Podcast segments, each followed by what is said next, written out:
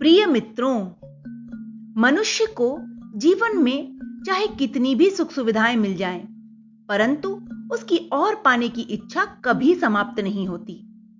शास्त्रों में मनुष्य के चार महत्वपूर्ण शत्रु बताए गए हैं काम क्रोध लोभ और मोह। इनमें से लोभ एक ऐसा शत्रु है जो मनुष्य को पतन के गर्त तक ले जाता है।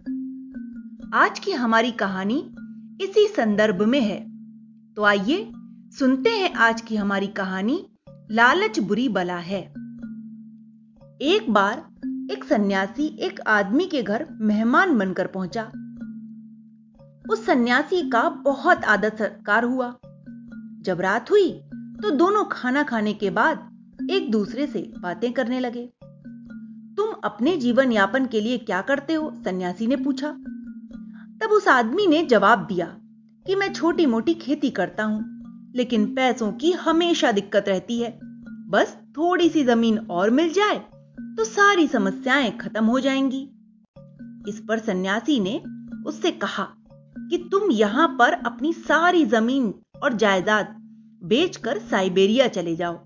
वहाँ पर हज़ारों एकड़ ज़मीन तुम्हें सस्ते में मिल जाएगी, बल्कि वहाँ के लोग तो इतने सीधे साधे हैं कि मुफ़्त में ही ज़मीन दे देते हैं। वो सन्यासी रात भर सोचता रहा कि मैंने इस इंसान को यह बता तो दिया है, पर क्या ज़रूरी है कि यह इंसान इस बात को मान जाए? परंतु इसका परिणाम अगले दिन दिखाई पड़ गया।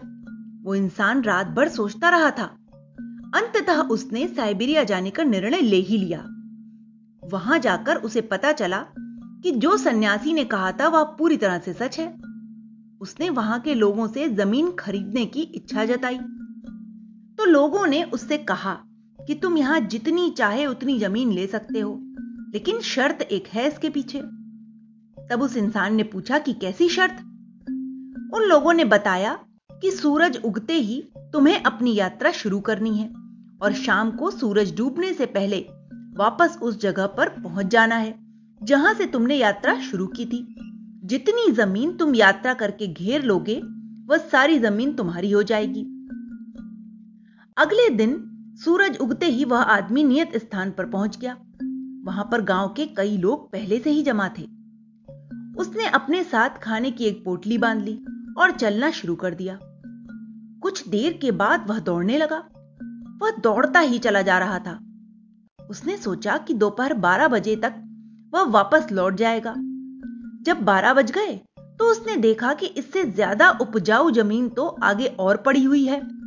उसने सोचा कि थोड़ी ज़मीन और घेर लेता हूँ। उसने खाना भी नहीं खाया, क्योंकि खाना खाने में वक्त बर्बाद होता है।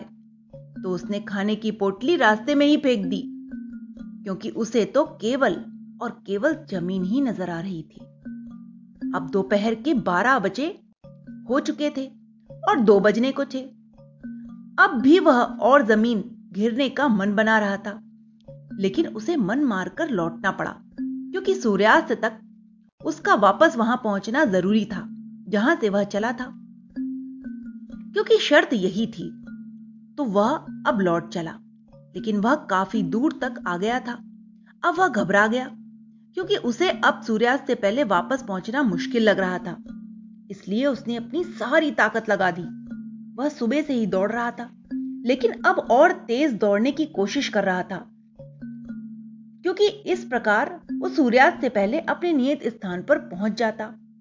लेकिन इस अत्यधिक कोशिश और न पहुँचने की चिंता में उसकी थकान बढ़ती चली जा रही थी। सूर्य अस्त होने की ओर था और वह भी अपनी मंजिल से ज़्यादा दूर नहीं था। अब उसे लोग भी दिखाई पड़ रहे थे और वे सभी चिल्ला रहे थे कि भागो भागो, सूरज डूबने वाला है। उस इंसान ने अपना आखिरी दम लगा दिया।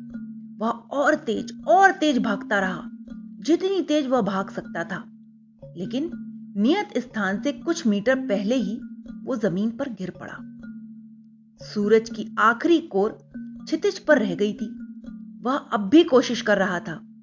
वह खुद को घसीटने लगा। और घिसटते घिसटते आखिर अपने नियत स्थान पर पहुँच ही गया। लेकिन जैसे ही सूरज डूबा, थके हुए उस आदमी ने दम तोड़ दिया। गाँव के लोग, जिन्हें वो बहुत सीधा और मासूम समझ रहा था, अब सब हंस रहे थे। जानते हैं क्यों? वे सब आपस में बात कर रहे थे कि ज़मीन के लालच ने एक और व्यक्ति की जान ले ली। अंततः उस आदमी को छह गज ज़मीन में दफन कर दिया गया। तो मित्रों, ये छोटी सी कहानी उस व्यक्ति के लालच की नहीं, बल्कि हमारे अंदर के उस शत्रु की है, जिस पर हमें सदैव विजय पाने की कोशिश करनी चाहिए। संत शिरोमणि श्री कबीरदास जी ने भी इस विषय पर सही ही कहा है कि माखी गुड़ में गड़ी रही, पंख रही लपटाए तारी पीटे सिर धुने, लालच बुरी बलाए। अर्थात, मक्खी जब गुड़ के लालच में अपने पंख फंसा देती है, तब अपने हाथ पाव पटकने और सिर धुनने के बावजूद भी उसकी मुक्ति नहीं होती। लालच वाकई बहुत बुरी बला है। Okay, bye.